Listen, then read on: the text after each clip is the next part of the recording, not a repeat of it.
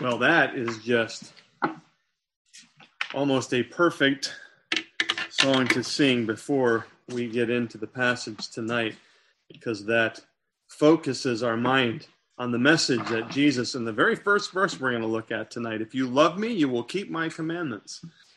If ever I love thee, my Jesus, tis now.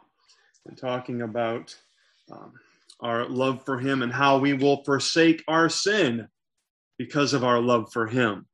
That is exactly how Jesus is going to describe his followers uh, tonight. You turn to John chapter 14 as we continue in the study of the Gospel of John tonight, beginning at verse 15. And we were not here last week, so a reminder where we've been is even more important. And Jesus is imparting to his disciples some very, very important things, some information that they desperately need before he departs from them in a very vivid fashion. And they are troubled. Um, they are at the end, they finish the meal of the Last Supper.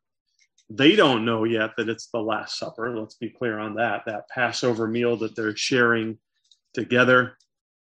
Judas has left, mm-hmm. and they're not real sure, con- confused on what that's all about, except for it seems John the Apostle, the beloved disciple. And he certainly is troubled by the realization that Judas is the betrayer.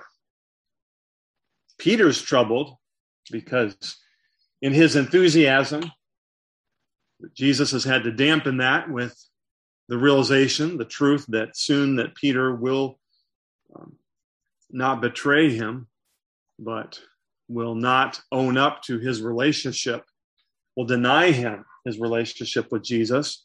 And so Peter's troubled, and the rest of them in, in, the midst of all this are troubled because Jesus is now saying that he's going away, and where he's going, they cannot come. And that is the exact opposite of what they had expected. Jesus is not subservient to our expectations. His father's agenda is what he is subservient to and what and, and who he humbles himself before in that way. And their expectation, the disciples were that he was to they were to be with him and he was to establish his earthly kingdom and he was going to um, portray and reveal who he was to the entire world and they were ready for that now to hear that they were going to be separated was shocking to them, and they are deeply troubled over this. And tonight, as we continue, we're going to see Jesus gives a wonderful encouragement. I don't know, this morning was an important message, but there was a lot of negative aspects involved. We did see God's grace in the end, but talking about, God's judgment um, can be overwhelming sometimes. But tonight, folks, as you leave here tonight, I'm glad to be able to provide you a comfort, a reminder of who you have with you at all times as we head out into a week filled with unknowns in a dark world. We too can have this comfort that Jesus will give an encouragement to his disciples. They're troubled about his immediate future. And he has called them to continue to have faith in him and believe in his unique relationship with the Father. Remember, he's given them more details than ever that he is actually in the Father and the Father is in him, the indwelling, the deity, the Trinity here. And the depths of this certainly boggled their minds that Jesus could be in the Father, the Father could be in him. But Jesus says, believe, believe in my unique relationship with the Father. And then remember, he told them that he was going to do even greater works in them if they will but ask him to do it. So, what do you think the next natural question in their minds would be after hearing that? Well, it would be something like this Lord, how can we ask for your help to do greater works than you to do greater works than you? How is that possible? And remember what we said about that. We're talking about gospel witness that will spread through Jesus' power working through them, but they don't understand all this yet. How can we ask for your help to do greater works than you if you're not even going to be with us? How is that possible? And Jesus will now explain the role of one called, he, the Greek word is the paraclete, the spirit of truth that will be sent to them to enable further spiritual growth than they ever could have imagined or anticipated. Jesus is going to tell them tonight of the coming of one that we'll call the Paraclete. And we'll just read beginning at verses 15 through 17 here. If you love me, you will keep my commandments. And I will ask the Father, and he will give you another helper. Now, I know many of your translations has a lot of different comforter. Some even just use it as paraclete. Keep it the Greek. We'll explain all that. To be with you forever, even the Spirit of truth, whom the world cannot receive because it neither sees him nor knows him. You know him, for he dwells with you and will be in you. Father, help us to truly have understanding. And Lord, let, let us be encouraged tonight and comforted of the one that Jesus promised that he would ask the Father to send to them and would provide them even greater opportunities for spiritual growth and for help and for counsel than could even be provided during his earthly ministry. Lord, the encouragement for us tonight is, is that we already have access to this um, paraclete. We don't have to wait for him like the disciples did. We have him. For those that are followers of Jesus who have trusted in him, we have his ministry in us every day, and we'll have it for all eternity. Let this be our joy and our comfort tonight as we so desperately need wisdom on a daily basis and hourly basis in the things that we face in this dark world today. Let us be comforted in the midst of our troubles by the knowledge that we have the Spirit of truth residing in us that will lead us in the right way when we listen to Him. Help us to be motivated to listen to Him more carefully as He guides us. And this we ask in Jesus' name that we pray. Amen. Jesus is providing encouragement by talking now about the coming of the Paraclete. And first of all, in verses 15 through 20, we'll see Jesus will provide a capable helper for his followers. He will actually ask the Father to send a devoted, a capable advocate for his people. And beginning in verse 15, remember, again, he has just said in verse 13 and 14 that he will do greater works than these because he is going away. And that if they ask for his help, that he will do these things. And now he's going to explain how that can be possible. How can you do these things through us, Jesus, if you're not even going to be here? And Jesus explains, Well, let me tell you. But first of all, he reminds them, as we've already said, what a true follower looks like. This is not some sort of works theology that if in order to truly be a follower, a disciple, that we will keep his commandments. But this is he is reminding his disciples of the true nature of his followers. Verse 15 If you love me, you will keep my commandments. That is the true nature, the true characteristic of a follower of Jesus, that they will be obedient in one way or another, that they will have a love for obedience, that they will show their love of him through their obedience to him. And even though they haven't even realized it yet, they've had an example of one among them, Judas the betrayer, that has just proved that he really didn't have love for Jesus because he didn't have any interest in being obedient to him and is about ready to betray him. And later on, they'll fully realize what this means. This is something that we encourage with our boys. This truth that sometimes as we have to deal with things in their lives that are problems and sin and these things, and especially when it's something egregious, uh, many times talk with our boys and mention, do you really have a desire to obey God? A believer has a desire to obey him. Now, you're not going to do that perfectly, but maybe in this situation, I don't see that desire for obedience, and that concerns me because Jesus is clear. Those that are truly his, that have put their faith, that are trusting in him, that are his followers, they will have a desire to want to obey him. And they won't do it perfectly. Well, one day we will. But they'll want to. They'll have a desire for that. They'll obey his commandments. And the blessings then of that is that Jesus will ask. In the King James, it says, pray. He will pray a petition and ask his Father personally that his Father will give his followers what they need in his absence. And he says, My Father will then give you another. Here we have our word. The Greek word is parakleton, or you could say paraclete. and this is translated in different um, versions in different ways. In the King James Version, it's called the Comforter. In many versions, it's called the Helper. And you might even have a note that says advocate and counselor.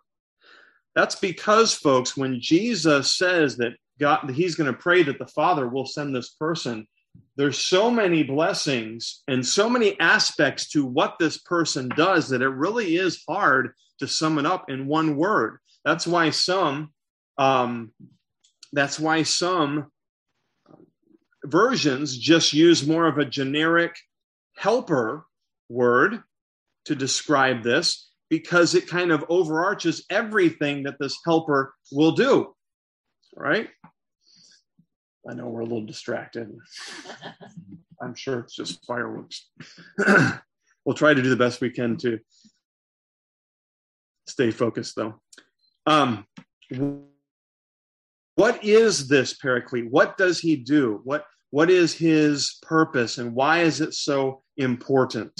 Well, Jesus is revealing a tremendously he's giving them information is another helper and he's saying that it's a helper like himself that this person that the father will send will do the same types of things that jesus has done for them already jesus has already been their paraclete and done many of these things and this person will continue that ministry after he is gone physically from them. In other words, this helper who is like Jesus will provide the same spiritual help, even though Jesus physically won't be with them anymore. This helper will provide it in an even more intensive internal fashion.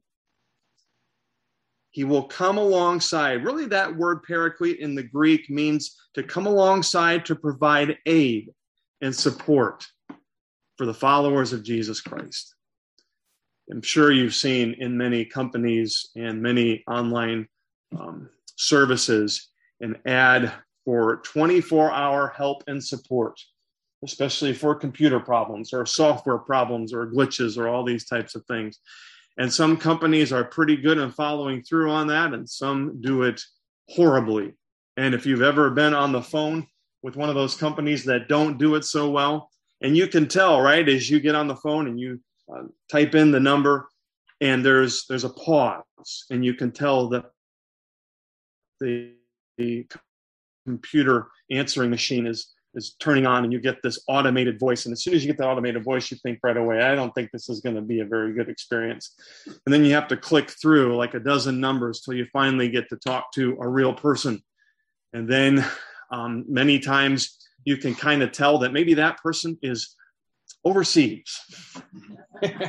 and sometimes they're a little harder to understand. And as you look back on that website that promises all this wonderful support at all times, and then sometimes what these re- websites will do as well, they'll acknowledge that, you know what, if you call us, you may not get the help you need right away, but you can do this automated little helper right here on the bottom of the website. And you can just click on that, and a person will automatically type back a message for you. And if you've ever done that, they'll come up and it'll say, How may I help you today? Almost like it's real.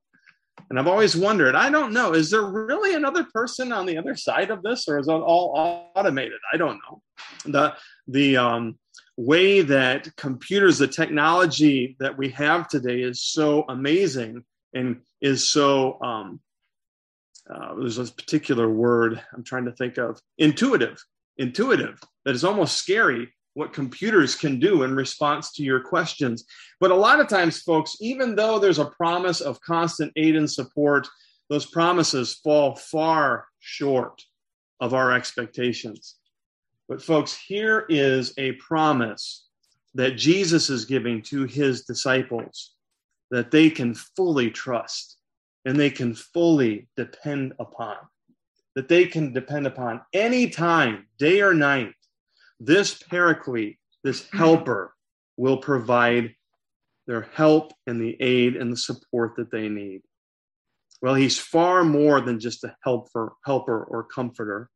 In the King James and some other versions, it uses the word comforter. And I think originally Tyndale, William Tyndale, used this word in his English translation. And at the time, it referred to someone who provides strength and support. And that's a good um, description of this paraclete, but it's kind of a context that's lost to us in English today. When we think of comforter, we think of somebody that will console and will soothe, but there's so much more because this paraclete or helper will do so much in aiding us, helping us in our spiritual walk. The Greek word in the time of the New Testament actually had a more forensic connotation. It was the idea of a witness advocate. And I have a book here that I'd like to recommend on the Holy Spirit, one that uh, they mandated us to purchase in seminary. It's by Sinclair Ferguson, Holy Spirit. It's not a, a huge book, but I found this over the years to be very helpful in understanding the role of the Spirit. Uh, Floyd and I have talked many times about how it seems like there's been a lack of teaching about the Spirit and who he is and his role and his function. And so books like this are certainly helpful. And Floyd has mentioned some others that he's been studying, and it is a real benefit and help. Folks, if we want to get the full encouragement and comfort of what Jesus is saying here, we need to understand the role of this paraclete, the Holy Spirit, in our lives. And this um, scholar, Sinclair Ferguson, says this in this aspect of who this paraclete, what he does in this witness advocate role. He says in New Testament times, trials were conducted not by lawyers acting for the prosecution and the defense, but by a judge eliciting the truth from witnesses who came forward with evidence. In such a context, the advocate or defense counsel sought by an accused person was not a highly trained professional like the lawyers that we have to spend all hundreds of dollars to you know uh, hire today but it was literally just someone who would vindicate him or her by telling the truth an eyewitness and or character witness was what was required someone whose relationship to the accused enabled him to speak with authority an intimate friend rather than a person professionally trained in law I've never had to hire a lawyer. Kind of glad for that. But lawyers are good at what they do, but my understanding is they don't always come across as personable and understanding and uh, sympathetic. Maybe sometimes they do. I, I don't know, but not all of them. But this paraclete that Jesus is describing is always sympathetic toward our cause. He's in our corner, folks. He's not in it for the money, but he's in it because of his love for us and because he's been sent of the Father. So, the Holy Spirit, then, this paraclete in this role, will provide, provide intercessory ministry through prayer. And we have many passages in the scriptures that talk about how the Holy Spirit will help us as we pray. He'll intercede for us. He's a type of advocate. But this legal definition, it's still not adequate to cover everything that this paraclete will do. Another scholar describes his ministry as the convergence of three themes. He is a witness that vindicates and judges. He points out things that we need to correct, right? He also is a helper and an aid. He's a counselor and a teacher.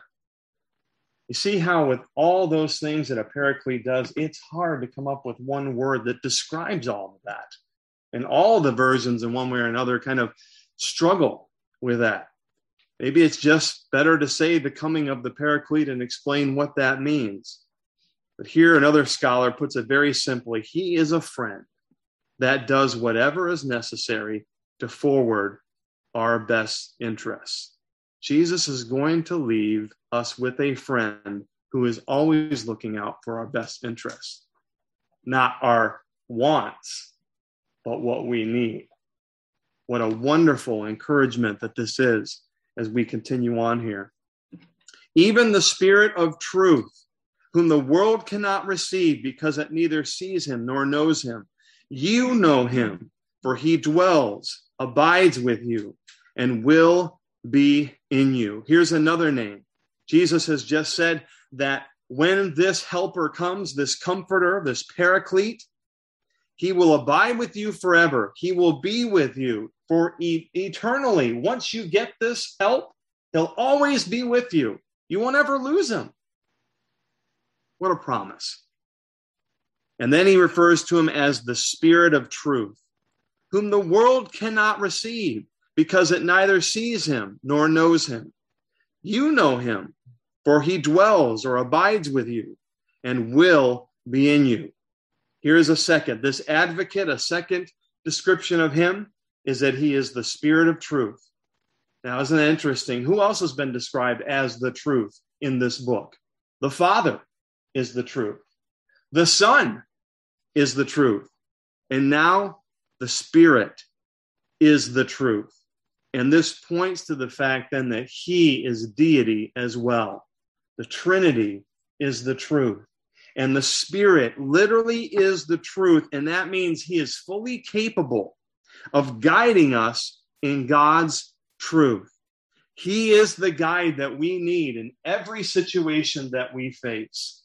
Whether, even if it's something simple, like trying to figure out a business venture and should I go ahead and participate in this? Or should I consider this new job?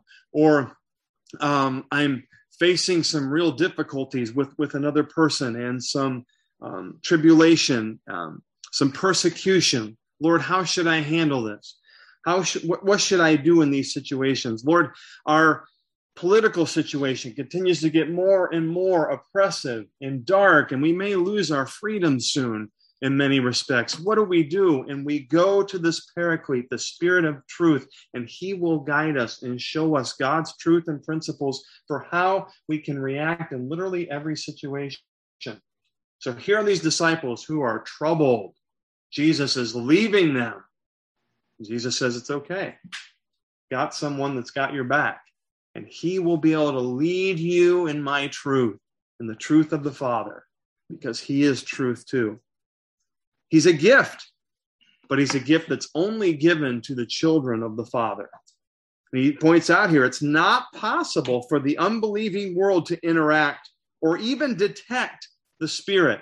Now, one caveat from that is apart from his illuminating work in enabling spiritually dead people to comprehend the gospel, that is the Spirit's work as well. But besides that, folks, the world has no understanding of the spirit of truth, of this wonderful paraclete. They can't even detect him, they can't even sense his presence. No, this is a wonderful gift to the followers of Jesus Christ that he offers them a wonderful gift of hope. They have his true followers, the divine help of the Spirit, and they have it with them. Isn't it interesting here? He says the world neither sees him or knows him. They, they have no way to detect him at all. But Jesus says, You know him, for he dwells or abides, he says, with you. Now we know, right, in the timing of this, that Jesus has not died, he's not resurrected. The Spirit has not come on the day of Pentecost and indwelled his disciples and would become the apostles, his followers. So, in what sense here is Jesus describing you know him now? Well, the Holy Spirit has always been at work, has he not? Even in the Old Testament, we have um, accounts of God providing the Spirit, the Spirit coming upon leaders and those that are fulfilling his purposes. The Spirit's power has always been available. And the Spirit's power, in one sense or another, has been with the disciples as Jesus has called them to ministry. And they have done miraculous things. If you'll remember in the synoptics, um, not as much in John, but in the synoptics, it focuses on Jesus giving them opportunities to um, minister in his stead, and they perform miracles in these things. That's the power of the Spirit, but it's the power with them. Notice it's not in them yet. The Holy Spirit is with them, enabling them. And so Jesus says, This person isn't strange to you. It's not like somebody you've never met before, but you don't know him as well as what you will know him. Because in the future, he will be in you, he will indwell you. What a marvelous, marvelous truth. Well, the response to that might be from his disciples, Well, that's all and good, Jesus, but we want you. We want your presence. We don't want you to leave us. And Jesus as well points out that they don't have to worry about that. He will provide an inward sense of his presence. In verse 18, I will not leave you. In some versions, it says comfortless, but the Greek word there really means as orphans. I will come to you. Yet a little while, and the world will see me no more, but you will see me. This picture here is of children that have lost their parents. And we all know the tragic nature of that. If you've ever visited an orphanage, maybe in a foreign country or whatever, and seen children that don't have any parents at all, and they're um, together in this in this large um, ministry or or building or or government program where they're just a number or they're a face, but they don't really have that loving relationship with parents and maybe not the care that they need. And they feel hopeless. And there are many children in um, the um, government system today um, that are orphans or that are, have been kept away from their parents, even in our country that don't have the love that comes from loving parents. And this may also have the idea of, of a child losing one parent or another and the awful hole that leaves. And Jesus knows that with these men that he's going to leave a hole in his absence. And so he's comforting them as children. He's saying, I'll be back. I will come to you again. Now the world will see me no more. And he's been telling the world that, right? His earthly ministry is coming to an end. The, the, those, the, the world, the unbelieving world, has limited opportunity to experience him in his earthly ministry. And when he dies and is resurrected, the world will see him, that unbelieving world, no more. But Jesus says, You'll see me again. What wonderful hope we have here. And he says here, Because I live, you also will live. We're going to see more of what he means by that next week. But, folks, listen, we have an even greater experience of hope than the disciples had. We have the full experience of the Spirit dwelling within us right now. We have access to all of his counsel and his advocacy and his care and his friendship. And so many times we get filled and, and troubled and distracted from our relationship with Him that we forget to go to Him and ask for His help, to ask for the aid, the ministry of the Paraclete, to ask Jesus for His help and a sense of His presence. Jesus tells us today that His Holy Spirit, the Paraclete, is ready to work in our lives too when we submit and we recognize and we ask for help. So, with all of this, that that Paraclete, the Holy Spirit, the Spirit of truth can do, what is our response? It's as Jesus says that we gladly obey and submit and depend upon Him in gratitude for this indwelling. How grateful are you for the work of the Spirit in your life this past week? Hopefully, a little more this next week as we go forward and are reminded that whatever we face, we have the ultimate helper, the ultimate advocate, the powerful paraclete who will guide us in the way that we need to go. And he will also give us the sense of Jesus' presence with us. And Jesus says to us as well, I haven't really left. I'm with you. So let's go forward. And you be faithful to me and obey me until I come and return. Lord, let this be a wonderful promise to us. We need these type of encouraging words. We're troubled too. We look forward to the day that we'll see Jesus again. We look forward to that. In the meantime, we're so thankful that we have the Holy Spirit to guide us in the truth, the truth of your word, that He will illuminate your scriptures as we read and as we seek your direction and guidance and understanding that He is within us and dwelling us and will guide us and show us the way. Thank you for this wonderful comfort that Jesus gives to His disciples in times past and today as well. And let us go forward in hope, ready to obey you, empowered by the guidance of the Spirit. And this we ask in Jesus' name. Amen.